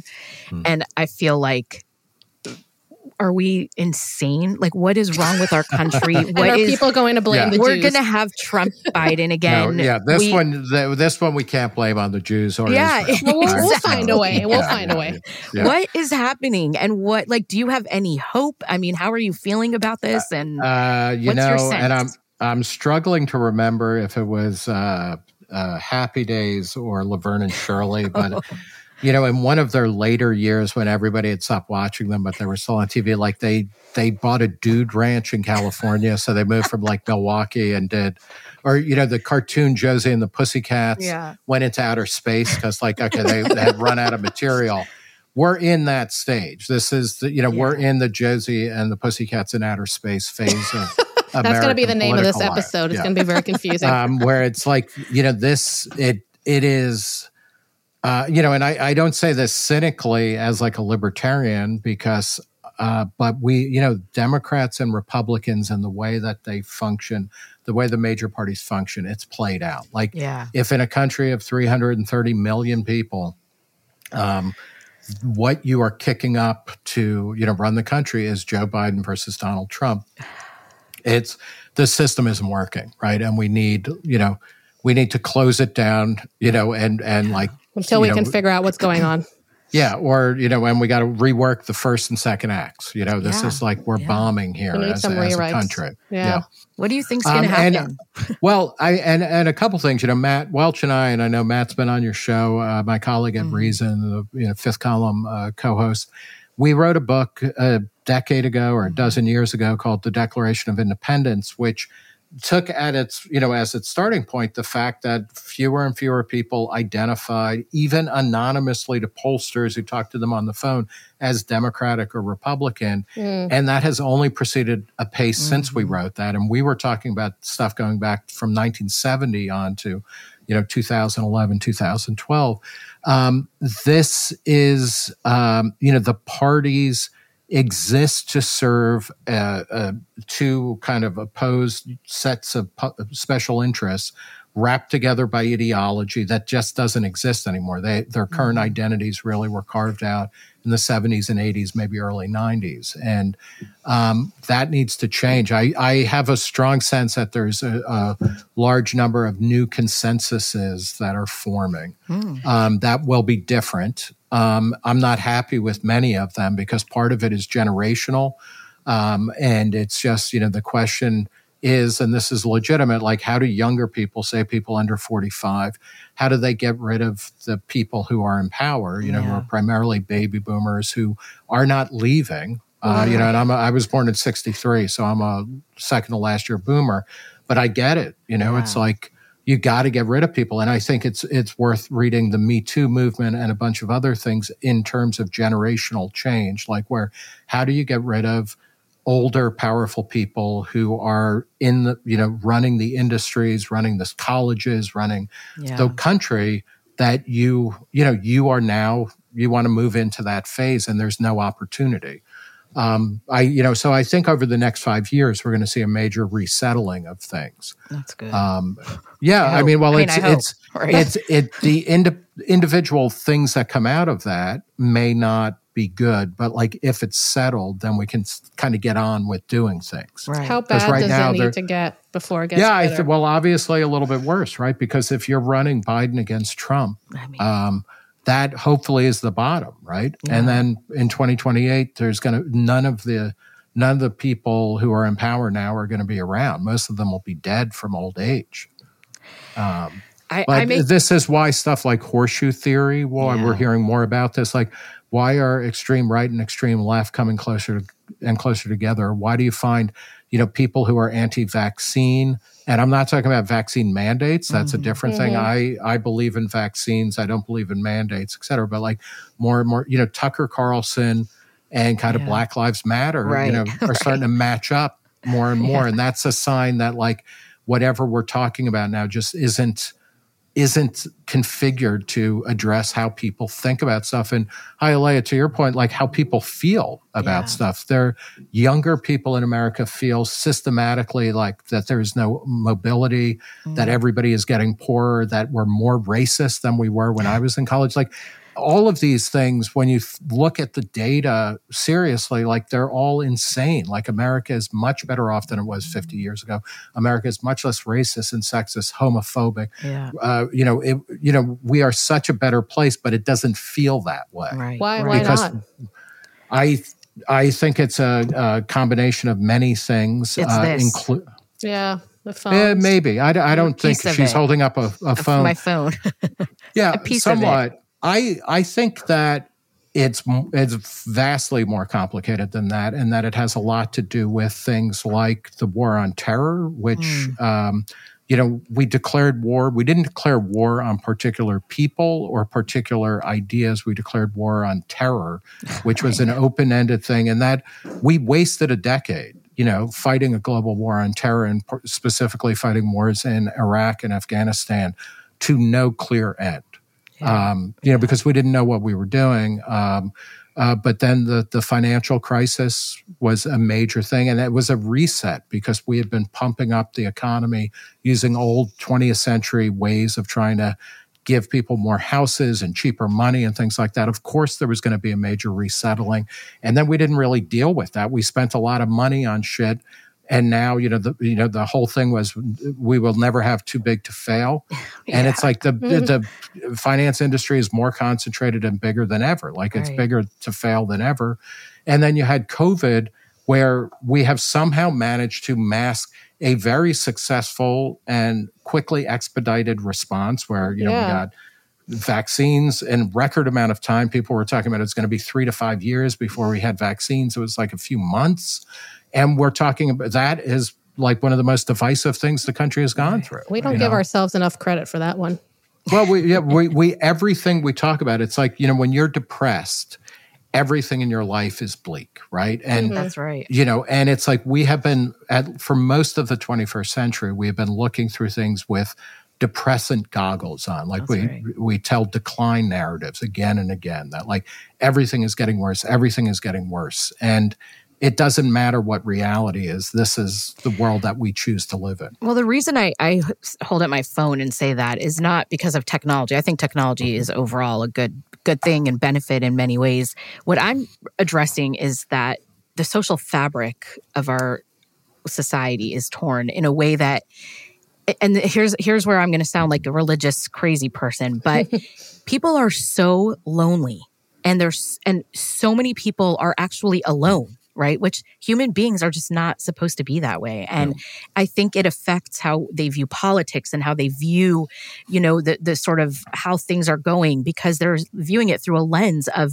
of bitterness, anger, and loneliness, and rejection, and all of these Yeah. horrible things. And I see it only getting worse, not better. You know, and I was talking to, I mean, I had this epiphany on last week. I was meeting with someone, and, you know, she was telling me a sad story about her marriage and how horrible it is. And, you know, her husband did A, B, and C. And when I started kind of unpacking her life and asking her about, you know, who else she has, you know, she has no one. She doesn't mm-hmm. have any mm-hmm. siblings. Her she has two children who are older and grown and live far away. She doesn't have many friends. So I said to her, I'm like, you know, unfortunately, every eye roll of your husband is magnified because he's so central to you my husband listens to this podcast, but honestly, I don't mm-hmm. care when my husband rolls his eyes at me because I'm too busy with all the million people yeah. around me, my sisters, my my brothers, my parents, my cousins, my I mean, so people I think are really suffering. And when you're suffering and you're hurting from loneliness, it's hard to see anything in a good way. And I don't know how we address that in any like meaningful way. I, am kind of lost I, on that. Uh, you know, I I take what you say, and I think there's a lot of truth to that. Our social configurations have changed dramatically just in my lifetime. Um, from you know, and and certainly you know, so let's say you know, uh, 50 years ago we were more communal. Uh, mm-hmm. We but that also meant and and 50 years before that we were even more communal and right. that you know the world 100 years ago is the one that my grandparents left in israel or in israel in ireland in ireland right, and italy right? right? ireland and italy right you know yeah um, and one of the reasons they left was because it was so communal yeah. They're, yeah. you know they had no role to play they were like okay hey here's your job is to be a peasant or a serf. right. And maybe, you know, we'll call you up and you'll get killed in World War One. But that's good because, you know, the rulers of the country, you know, have yeah. decided that's your role. So they come to America and then they get to have a little bit more control over their lives. And like I think about this a lot with my parents, not to, you know, bring everything down to the level of the of individual experience, but they they moved away from their parents, which, you know, mm-hmm. their parents had moved thousands of miles from their parents. Mm. My parents moved about 75 miles from their parents because they didn't like be, they were trapped in the roles that their family yeah. constellations yeah, had community created. can be very suffocating. I, yeah, and then I look at myself, and you know, I traveled about eight thousand miles around the country in search of work and education, mm-hmm. and I live back in the city I was born in, but like it's a radically different configuration. I'm close with my brother and sister, not so close with my cousins who mm-hmm. live two miles from me, right. um, and so there's a balancing act. Is what I'm getting at is that yeah, we are less communal in old ways, but I think the answer to what you're talking about, Haile, like you've chosen one answer, which is to be in a in a world where community is everything. Mm-hmm. Um, you know, and and you know, and it means like, yeah. and it's an incredible commitment to say, like, okay, you know what, sun's down on Friday. Yeah, I'll see you Comes in a, day or so. Like, yeah. it's yeah, yeah, like, and it's a choice, and I think it's great for you, and I think it's great to be out there so that other people can experience it. But that's not, we're not going to have a rebirth of like intense communal feelings. And what we need to do, and this is the type of work that societies need to do, and it's dis, uh, you know, it's it's decentralized. It is um, imperfect. It's it's ambling. It's not linear. Is like we need to figure out in a world where people are more mobile than ever, uh, where we have communications that are different, that transcend time and space we have to come up with new ways of figuring out how do individuals find meaning in their yeah. life and maintain that so that they don't go you know slowly insane or quickly insane or don't become angry or isolated in ways that are bad right but right. we also have to recognize like i know like i'm a real beneficiary of like a much looser social fabric right my mother and father had a lot of commitments and obligations foisted on them and they you know they performed them as well as they could um, and i have less of that it doesn't mean i you know i'm divorced but i have two adult kids that right. i have been very attentive to and will continue to be but right. you know like i i don't have a tight connection with my cousins right. or my extended family or my neighborhood yeah, it does come at a big price. I mean, I'll yeah. talk about it all day and night how much of a price I pay for this, but I wonder if it's possible to take out the threads of my the things that I appreciate yeah. about my life not through a religious lens, but can it be translated into a secular you know, a secular community or people who don't care Yeah. about religion? And Mhm. can we encourage people to have families and to mar- to actually get married and have children and you know build the kinds of communities without you don't it doesn't need to be religious in any sense i mean Oh, i know yeah, it yeah, helps it helps to have the religion just because it binds you together but Religion is the one thing, even more than familial lineage, I Yeah. would say, that has transcended time and place. right. I mean, you know, I, I mentioned, uh, you know, I mentioned I was raised Roman Catholic because, you know, the Catholic Church, uh, for all of its many, many uh, ills and crimes, really is, you know, is the most successful transnational, transhistorical entity yeah. argue you know it, it went from nothing to it's you know the single largest religious organization. It's like howard johnson's for religion and it's still around right? It's like it's growing actually so yeah, i agree religion is key but i'm curious from this context Yael, how do you feel Yeah, do you because you, are you are doing a you know a very um you know kind of interesting kind of ambit through the world and i know you go back and forth between Israel and the U.S. Mhm. But I mean, how do you how do you create community and meaning as an individual, where you get to choose, you know, in a way that maybe wasn't the case hundred years ago or five hundred years ago? You get to choose what traditions and what communities you Yeah. participate in. I mean, I come from a very close family and, you know, a very, very tight community. My parents always had lots of friends and we would all go on holidays together. And some of my best memories growing up was my, with my parents' friends, you know, and, and their kids who are my age. Um, and, you know, I, I, moved to the US not to necessarily get away from that. Um, but you know there, there is something about like dipping i i, I find like I, i'm in a lot of different communities and maybe this is just more my personality and i take something from each of them but to me even knowing that and it's going to sound maybe silly but even knowing that i have a whatsapp community with friends and some of them are people who i haven't met and some of them friends who i you know like ChayaLeah i'm very close to. But to know that you have uh, you know just groups of people that you can uh, either like meet up with and cry on the phone to or just send send a funny meme to. Right. uh, but i think it's very like i don't know where i'd be without that.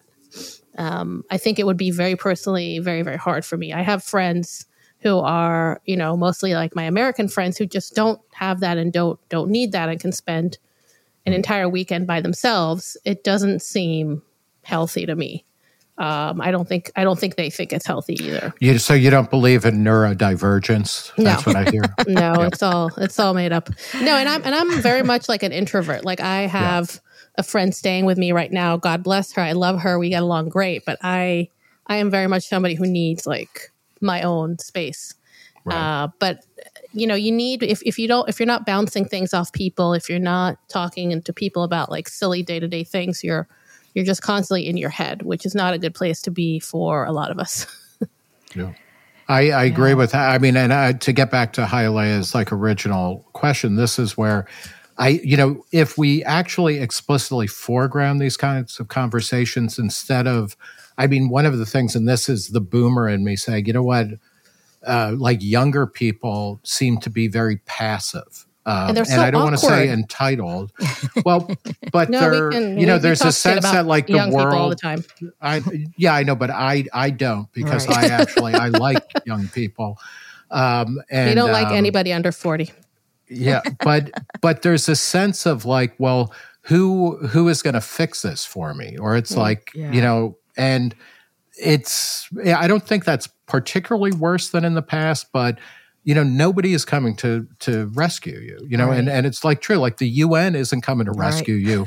Uh, bretton woods you know the international monetary system after world war ii is it's over. It's been over for decades. Nobody's coming to rescue you. You have to build your own community. You have to build your own meaning. And that is a really you know kind of liberating responsibility. It's also horrible and it's really tedious and it's hard you know it's just really really difficult but we need to be Mhm. doing that and to be foregrounding that because the communities that matter to us are going to be different than those of our parents and grandparents et cetera Yeah. and will be different than our kids our kids are you know my kids already live in a radically different world yeah. than i grew up in and um, you know so it's it's an act of you know, we're all Sisyphus. We're all rolling So the fucking rock up the hill, Yeah. and we're going to be doing it again and again. And the, then the question is like, you know, how many iterations of that before you know Sisyphus becomes totally insane because of isolation or is incapable of talking with other people Yeah. because they've spent too much time alone. Mhm. I don't know. Right. It's interesting because I my my oldest is 21, and in our community, you know, it's time to start thinking about you know marriage. I mean, for a boy, it's a little young, but his friends have Yeah. started getting engaged and getting married, and it's a process that you know the parents are obviously involved with, and you know the parents are choosing who the you know I, I will choose who he dates. Not that he won't date them, but I will set him up with you know the right girl who I think you know he should go out with. Um, and it's just so fascinating to me to watch this happen. And that's why I'm thinking about this a lot. At Yeah. the same time that I work with my students on campus who are totally not Orthodox, who are also 21 in a completely different world. They I mean, it's you like two to. Does it all start worlds. like okay, he's going to date Gal Gadot, and Yeah. then it's like he so wishes. can I can I tell you? I mean, this is an interesting chain of progression, which I hadn't thought about in these terms until you just mentioned that. So my Italian grandparents, who were born in like the 1890s or Mhm. something, they had an arranged marriage. They came from a small town in southern Italy. Uh, the the marriage was ultimately um, consummated or you know done in Connecticut of all places. So my mother's parents have an arranged marriage. They're from the same town. Right. Um, my mother was engaged to somebody, broke it off, married my father, who was Irish Catholic, and his her family was more accepting of his Irishness than the Irish were of my mother's Italianness.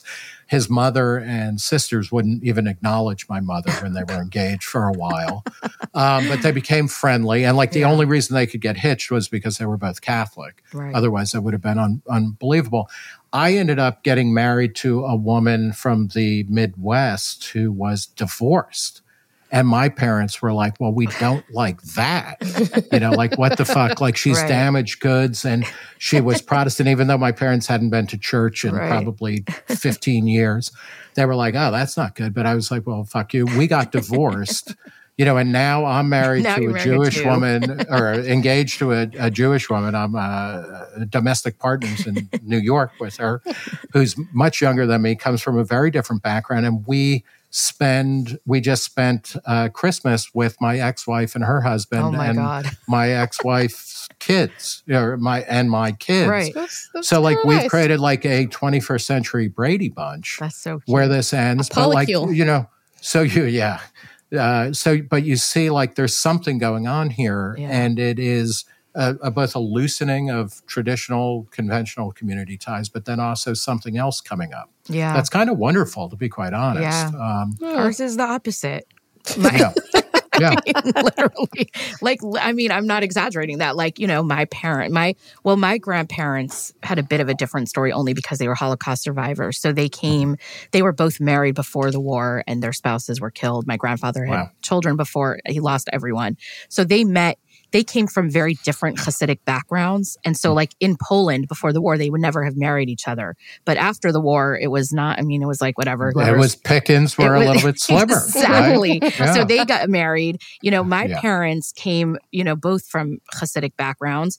So they Mhm. were set up. That was an arranged marriage. My husband and I both come from Chabad families, Hasidic families. He's from London. I was, you know, I'm from mm-hmm. California, very different places. We were both living in New York. We were set up by our parents. And my son, who's living in New York, will be set up with someone from a Chabad family who, you know, like the same thing. I mean, this is going to be like generations. I sense a like Filipino male bride in, in, Yeah. for this story to get to the next level. Like there's I mean, we won't even. I'm. I'm going to be honest. Like, we won't even consider uh, girls that aren't from Chabad families. Forget like right. non-Jews. We're not even looking at other Hasidic girls. Like, Yeah. if you They're could from tell the me, tunnel digging sect. well, so that's a that's an interesting point. Like, we would never. My when I was dating, when I was ready to get married, that was right when the the split in Chabad was happening with the Messianics and the non-Messianic. My father would never ever have considered a boy from a family that were messianics. Like that was off the table. Didn't matter if they were rich and famous and rabbis. Would you like, rather that you was date off. a non-Jew or No. a tunnel digger? Oh, that's Okay. yeah. Oh, That's interesting. No, I would say not a non Jew. That would be a lot. But like, I, you know, when I look at for my son, when I start looking for my son, I mean, I'm going to want, you know, a Chabad family, very, Yeah. you know, hopefully a good family. And, I, but that it's, yeah, we're not, mo- but we're not, they don't have to be good as long as they're Chabad. Well, I mean, I want of both. like that's I yeah. want both. You want both, but you'll settle for one. What if the Right. girl is amazing, but the parents are a pain in the ass? It's a very good question. I Or mean, the it other depends way what you mean. It depends what you mean. I mean, no, obviously the and- first is the girl. We want a good girl, a nice, special, Mhm. fun, smart, all the things, you know. And then the uh, family. Why is your Why is your son listening to you and your, and, because and your that's husband? the this is the social structure. I mean, he doesn't have any other way of finding someone. We don't socialize, And, so it's Uh, Hasidics don't have like a Rumspringa or anything. No. No. Yeah, But because they- wouldn't nobody would come back. No. Nobody would come back. Right. yeah. You'd have one cheeseburger. You're never going back to this. Are you kidding? Who's coming back? He wouldn't see someone. He wouldn't be like, "Hey, I have a crush on this girl. Can you check out?" I mean, yeah, you could say I I did that, you know, at Yeah. one point. I mean, I didn't. Do you allow him to ride in the front seat, or does he? is he still in like the third row of the minivan? Only on uh only on Rosh Chodesh on uh, Yeah. the There's a beginning high of the Jewish trust- listen. We're a to, very to get high into the uh, to get into the uh, uh, high occupancy vehicle That's lane, right.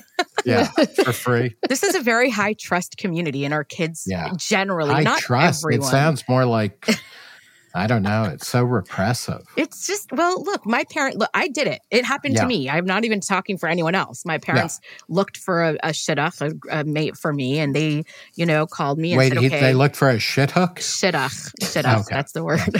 Yeah. And you know, they called me and said, "Okay, we have found this guy. He sounds great. We spoke to his friends. We spoke to his relatives. Sounds like a great guy." I and we dated. I mean, I went out with him. It was my choice if I wanted to Yeah. marry him or not. But we, you know, it was all, you know, done with approval and sort of from both sides. And my kids are just following along because I don't know, it works. I, I mean, I'm Yeah, married yeah. 23 years, and we have a nice family, a nice marriage, and I, you know, so I think my kids look Sounds a little it. and- defensive, don't you think? I do. You know, you know, it's like, like yeah, to- nobody, like- nobody was suggesting you did. I'd Do like to know- interview. I'd like to interview Baruch uh, It doesn't work for what he everyone. I get it. It does not work for everyone. We- It nobody's seen him though in a number of years, yeah. right? It's kind of like the per, the, yeah, kind of like the Do the you- wife from um, Scientology. Oh my god, Yeah. no, It's it's, not like that. But Do ChayaLeah you- is very confused by, I think, right? By like, not confused, but I, I think the whole concept of like modern dating and single women. well, is I think like, if I saw that it worked so well and everyone was so happy, I would be Mhm. like, oh, you know what? We should try that. But all I see is misery and sadness and divorce and dysfunction. Yeah. So I think well, to myself, divorce, okay, well, I mean, you know, it's interesting because marriage rates are down. Like Right. fewer people get married, but Mhm. since the mid '80s, divorce rates have been flat or declining. So, right, that's true. That's true. which is kind of interesting. Um, you know, can I ask if it's working? Why? And I realize that Judaism is not a, um, you know, it's not an evangelical uh, religion. Like you're you're not seeking to pull more people in, but you know, why isn't why aren't traditionalist conceptions of religion, or not of religion, but of community and of things like marriage and all that? Why do you think they're not growing if if it works? And I'm not saying it doesn't Yeah. work. I'm just curious. I, I think it's a high cost. I mean, there's a Yeah. it- there's a high cost to it, and people it, it's it's hard to. First of all, I'll say one thing that is hard to admit. I think it's really hard to join a community mm, later in life. You know, like if you Right. weren't born Yeah, yeah. into it, these things are easy for me because I've done it my whole life, and I know Right. people who become Orthodox later on. It's not as easy. You know, it's Yeah. it's it's a much it's like more- becoming vegan one day. yeah, it's it's much Yeah. harder, and you're not. Ex- I mean, I I've, hate I've become vegan. I ate vegan for like five years, and it was pretty easy, Yeah. actually. But no, I know, I know you're what right, you mean. it's right hard. fit. It's hard. Yeah. You know, there's, Yeah. I'm going to be honest, like, you know, there are families that won't marry people who weren't Orthodox their whole lives, right? Or they won't, or even if their parents became Yeah. Orthodox and they were born into that family Orthodox, they would still not, you know, go out with them. So it's, that's one part of it is just acceptance into a community is hard. And also the cost of being part of it is really, really high. Yeah. But I, you know, I'm Chabad, the, the Hasidic sect that I'm part of is into outreach. I mean, that's our whole thing. We're the only Hasidic yeah. sect that goes out and tries to meet Jews and bring them closer to Judaism, etc. And that is growing actually. Chabad is yeah. doing incredible. Like the numbers and the and people who are coming to Chabad because they're looking for something more authentic or, you know, right. more communal rather than what they're getting at, you know, and yeah. not, not to disparage reform and conservative Judaism, right. but I think what they're looking for when they come to Chabad is exactly the thing that I'm talking about, yeah. which is the family community part of it that they don't like get anywhere else. Because Israelis don't conservative is too scary. Um, and and reform is like something I've never seen in my life. I'm like, yeah. what what the hell is this? I don't know. So you know, Chabad is like I think if it brings like the whole Chabad always makes you feel comfortable. Like it makes doesn't make you feel like Not you don't know what you're doing. Some people are uncomfortable, yeah, but yeah, in general. I mean, look, you want to become you want my life. You're gonna cover your hair all the time. You're eating right. certain food. You're keeping Shabbat. You're having ki- like it's there's a yeah, high like cost to this lifestyle. It is fascinating, and Yael, you know, I suspect with you know various things that you've been doing in terms of you know like uh, uh, you know marathons or triathlons and things like that. I can, bar- I can barely what, sit now on my chair because my back hurts. But yeah, yeah, but like you know, you there was a time when you weren't doing that, and then you when you're training, it's mm-hmm. like it's you know. T- does a ton of stuff and there may come a time where you stop doing it and you're kind of like wow that was like yeah. Uh, like all of my life was oriented around that. I think about that when I had uh, I did a lot of distance running in the mid '80s, mm-hmm. and you know, and my when I go back and I have a couple of like running journals, and I was like, holy shit! Like everything in my life revolved around this. Yeah. And then that stopped at some point. When I was Catholic, you know, when I was a kid, I went to Catholic grammar school and high school, and like I think about this a lot when I think about my kids' life. Like so much of my community was built around all of that and then it wasn't but it's yeah. so i i totally understand what you mean ChayaLeah. Yeah. and i also it is you know religious communities have always been but other forms of intentional communities are very you know they can be totalist in a way that yeah. is good um, or bad uh, you know right. and i i mean right. like you know professionally for 30 years now i've been part of the broad kind of libertarian community yeah. and i've worked at the same mm-hmm. place and that has you know that's been a structuring device yeah. it's very i was going to say something a little awkward but uh, we're an hour and a half in so maybe people stop listening hopefully but i feel like don't. the strongest pull right now in my uh in my like world is my uh, community of i don't know what to call them like the broader reason slash fifth column mm. universe um, yeah. which is started a group that you know people have started becoming friends with in 2020. And even though it's like not, it's kind of like ISIS. It's not like there's no headquarters. right. It's more loosely yeah. organized. Right. Um, you opt into it, but uh, you know, I think about like you know the the man I'm dating. I met there. Mm-hmm. The podcast that I'm doing, which is a really big part of my life, started from there. And then yeah. you know my social events. Nick, I, I see you a couple times a month now, which right. is yeah. lovely because I can just show up to an event and I know that there will be people there that I know. Right. And by yeah. the way, I think that's something that people in New York do not have. That's a huge privilege right. to just be able to be like, oh, who's throwing this party? Who's doing this talk? Yeah. And it also affects what I want in life, right? Because now I'm like, oh, I want to read this book or I want my, you know, I want to have this person on my podcast. Like you kind of fall into these things without necessarily like deciding that that's what you want to do. And not that and, I'm complaining, I love it, but yeah, no, and uh, you know, also to go back to ChayaLeah's uh, earlier point, you know, I I don't want to say okay, everything is always getting better. You know, I'm yeah. not like Dr. Pangloss or something, but it's interesting to think about the breakdown of social life in New York when you go back to the early 60s, and people like Philip Roth commented on this, uh, but then there was the Kitty Genovese murder, mm-hmm. which it turns out was yeah. very misreported by the New York Times. But it that case where a woman was supposedly stabbed to death and raped, I think, repeatedly yeah. in the courtyard of a of an apartment building, I believe in Queens. Yeah, we learned that um, in school in Israel. Yeah, and like, look and, at these crazy people, Americans. But that was, you know, 1960 when it's like, are you fucking kidding? Like right. you could you could walk, you know, uh, the streets of everywhere in New York without getting beaten up because it was so great. At the time, people were like, this shows how society had completely broken down, and like that's probably always the case depending on where you're focusing. Like things are either totally breaking down or they're totally getting better. And I I have a lot of friends who are in kind of alternative subcultures and it's always fascinating like, you know, people who are like, "Oh, you know, the gays are taking over." Like cuz they were in a they were in a world that was beginning to wane, but then when you you talk to people who were younger in the 70s or 80s and they were like, you know, for the first time in my life I could be who I was. Right, right. And like depending on what, you know, whose vantage point true. you're talking about. yeah. Um, and which is not to say there aren't broad indicators of real social issues that either you know exist at the macro level or or sub uh, you know sub communities of people, Yeah. and we need to be at, uh, be attentive to that. But No, I saw the uh, movie American Fiction last night, which is very Mm. funny and is getting a lot of press. Jeffrey Wright plays a, a black author who uh, you know, f- fakes a, a ghetto story in order to write a bestseller, et cetera. It's it's really heard it's really smart and interesting. But one of the things that's the the backdrop of that is there's a broad, you know, black middle and upper class that just never gets discussed mm-hmm. because to do so would, you know, like that's not where the kind of main narratives are about like what's going on for African Americans or other minorities. And it's like, yeah, you know, there's, So I mean, so many different stories to be telling at any one moment. And we, you know, the, the past, the present, the future are always kind of struggles over which story defines, say, like America. Yeah. Mhm. Uh, and I go, so and I realize, you know, I I mentioned Leslie Fiedler a bunch of times. I may have on our first thing. Was he your sponsor?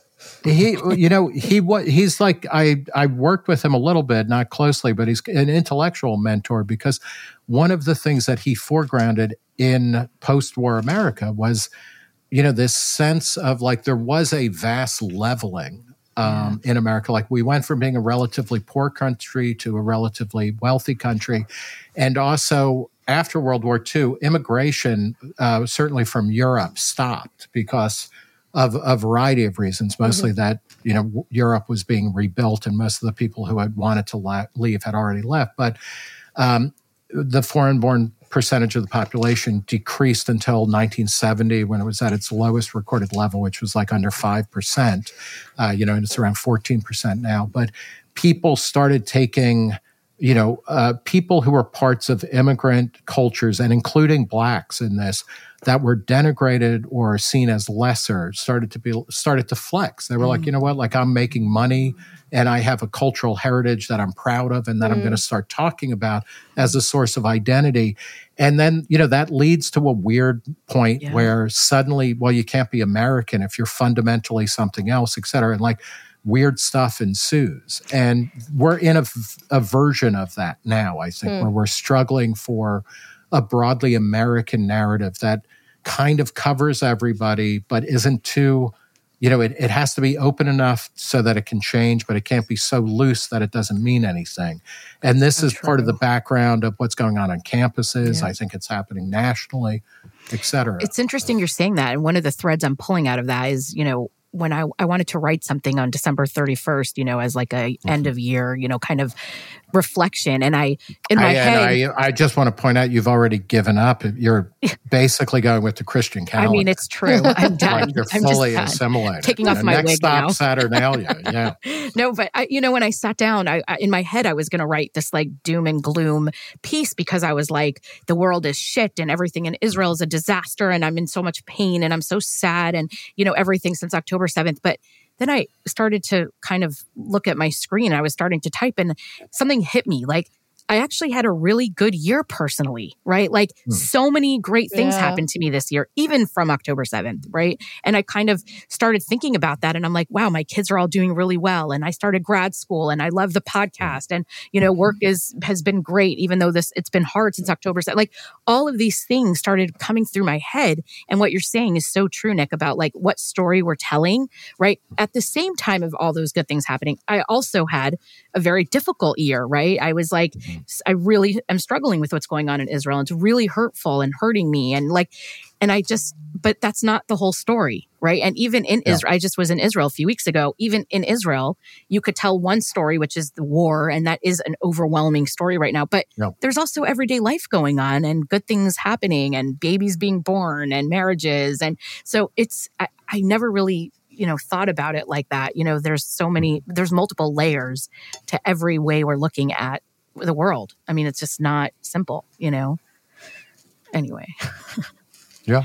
It's No, hard. I, I mean, I, yeah, and and again, you don't want to. I've known people who are going through horrible things, or you know, there's always that person during a war where you, you know, your country and your people are about to be wiped off the face of the earth, and the people are like, oh, you know what? Like, I had a really good tomato Yeah. today, or something. Like, you don't want you don't want to this become potato delusional. peel is delicious. Yeah. yeah, you don't want to become delusional Yeah, about it, but it's also, you know, Yeah. things are more complicated. I thought Yeah. about it this year too. It's like, and I was thinking yesterday about what I want for this year, and, and I realized how I can't differentiate my personal, you know, Right. uh, my personal life and, and the national life because if things get bad in Israel, I will feel bad, and if things Yes. get better, maybe I'll I'll feel a little better. But it's hard to differentiate that. But also, but then also I realize how unique that is in the world. Like not everybody has that. Like, you know, if if somebody is like, I don't know, I don't want to like uh, talk shit about any other people, but like just regular regular old white guys, let's say. Yeah. Or, you know, We're the people, worst. the Yeah, worst. the Um, worst. no, but people don't necessarily have that sense of, you know, like a like an inexplicable connection to something that you have no control over necessarily. Not to say it's a good thing, but it's definitely very powerful. Okay. Any closing thoughts, Nick? Anything you want to say before we uh, let you go? Why are we your favorite podcast? Uh, what I like about Ask a Jew is that it is a window onto a world that I kind of understand but don't, and uh, you know, Same. I yeah, yeah. you know, so it, it, I mean, it keeps me thinking, and uh, you. you. know, several of your recent episodes have just been. Uh, really fantastic, and some of the times it's people I know. So it's like you know people like Jonathan Rauch, and that's interesting to hear him talking about things. You know, he and I have known each other for I don't know. I'm in love with him, twenty just five so you know. years. uh, yeah, good luck with that. I know. Uh, Seriously. he's a gay married man Who's So, also like I don't know how old that. he is, but uh He's uh, in his early sixties, so Okay, like I mean, he's look, he's I still can- got he's still got a couple of good years I, ahead I, of him. what's his husband like? Maybe we can be a throuple. His no, I don't think you can. Uh, Mm, okay. Yeah, no, I, I, don't, I don't think you can compete. To be quite honest, but um, but uh, uh, no. So I uh, that's what one of the things that I like about Ask a Jew is Thank that it, uh, it it opens up, you know, conversations that I wouldn't be listening to otherwise. Oh, Um, well, and that's one of the things that I look for. And Well, that, you know, as a as a closing thought, though, how about this to um, think about because it's you know that you know the the response, the initial response among certain people in America to the Hamas attacks is like just so ugly, and it's beyond you know, and it isn't a question of like critiquing foreign policy or something like that. It was like very off-putting and strange. Um, I think it is worth thinking about, like Israel, uh, like the United States, because it is one of the kind of victors of history in a way, in a profound way. It does. We do have, as nations, we have higher responsibilities than to do what our might allows us to do. Um, and part of thinking about what does it mean to be Israeli or Jewish in America, say in the 21st century, there's also that question what does it mean to be an Arab in 21st century America or a Palestinian? And, you know, this is where my real deep concern for the Palestinians, uh, you know, and obviously not the terrorists and all of that, but like they are, you know, they have been remaindered by history in a profound and disturbing way. And like, uh, you know, none of the Arab countries around them, you know, are really invested in their, That's you know, right. successful, you know, move into into the future. Um, and you know what? What if it's worth thinking about? What does it mean to be Jewish American in the 21st century, or Israeli American, or be Israeli? How does how is that connected to coming up with a vision of either Arab identity or more specifically Palestinian identity that is not based solely on grievance uh, which can be a motivating factor and can be an empowering one, but it's also ultimately a limiting one.